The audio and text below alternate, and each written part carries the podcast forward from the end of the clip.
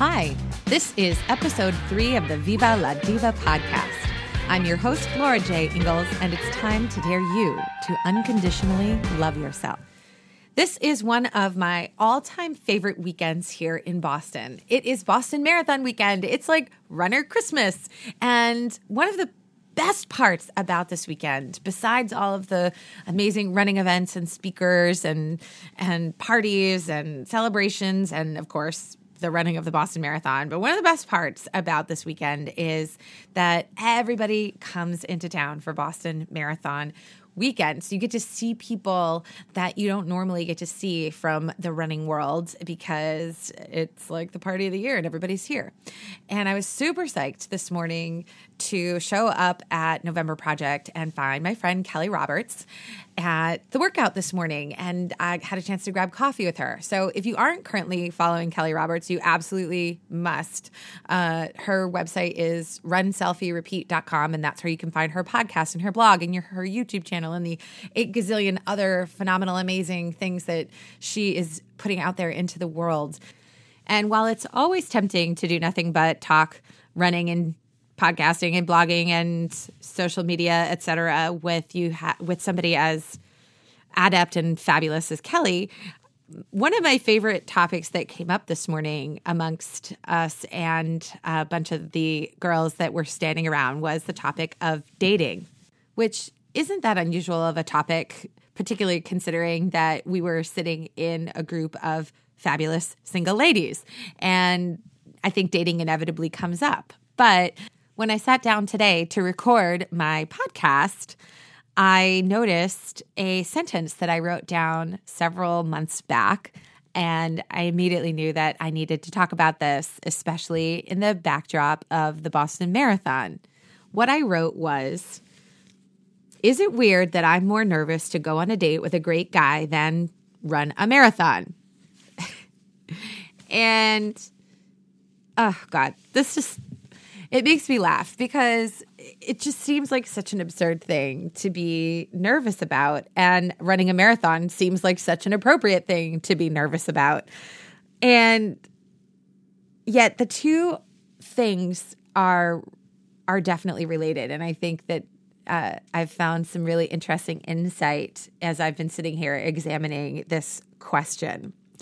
So first, let me break down about why I would be ever nervous to go out on a date with a great guy. And I think that it comes back to this t- like concept of predictability. And being thirty-seven and having been out in the dating world for a really long time, I've been dumped a lot. I have done my fair share of dumping. It, this has not all been one-sided, but I've been dumped a lot, like a lot. And and there have been a few times when I've been dumped by someone and I found it to be heartbreaking, totally heartbreaking and disappointing. And what I carried with me was the pain of that heartbreak, that that hope that everything was going to be wonderful and amazing, that I'd finally found my perfect match and and started to imagine a future. And then and then that wouldn't work out and I would have to go through the pain of the heartbreak, and that that had happened to me over and over and over again. And I started to get a little gun shy.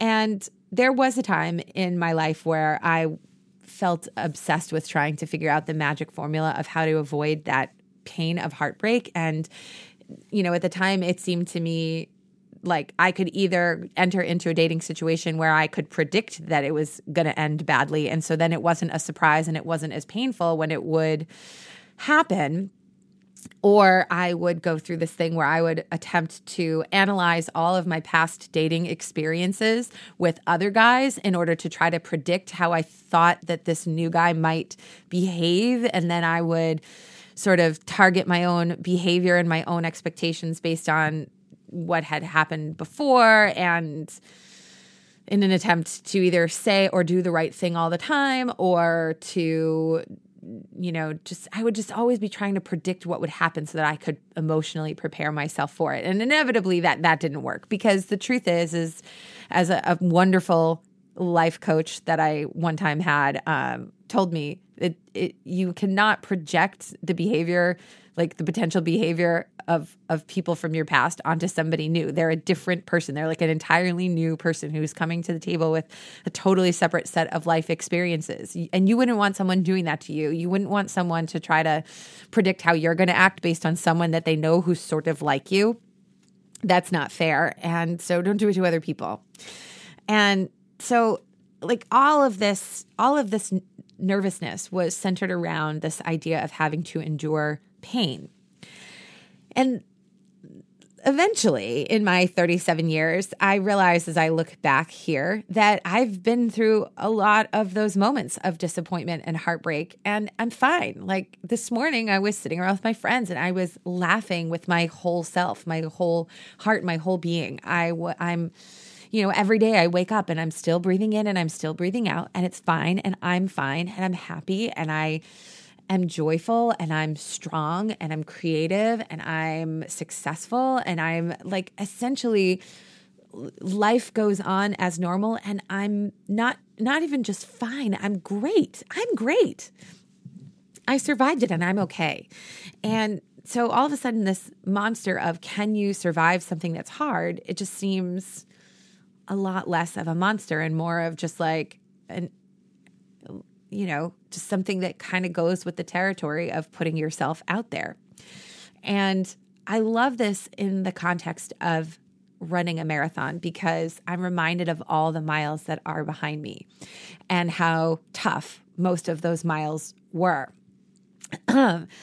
On day one of my very first marathon training, I remember looking at that twenty-six point two and thinking, oh my God, this is going to be so hard. Like I've run six miles before and those were really hard. And now I'm going to run twenty-six and they're all going to be really hard. And I was so focused on the pain that I'd like all but forgotten the fact that I was strong enough to do it.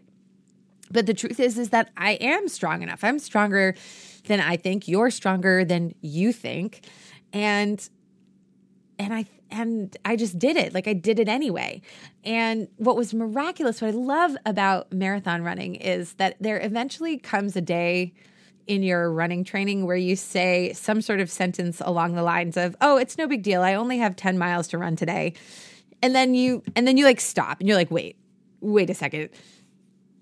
Did I just say that? I mean, in what world does only and ten miles belong in the same sentence? Like that's an insane thing. But after you've been running for a while and you have all those miles behind you and you've lived through the pain of it and you realize that you are stronger than your doubt, you're stronger than you ever imagined, you you know that ten miles is no big deal and you can do it.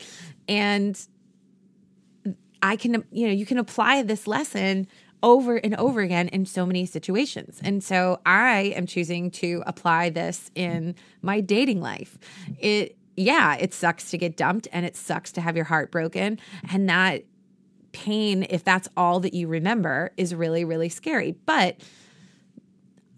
you know, I've lived through it enough times and I'm still here and I'm still happy. So obviously I'm stronger than my doubt. Obviously I can do this. Obviously it's okay if the next chance that I take doesn't work out. I've done this before and I will be fine.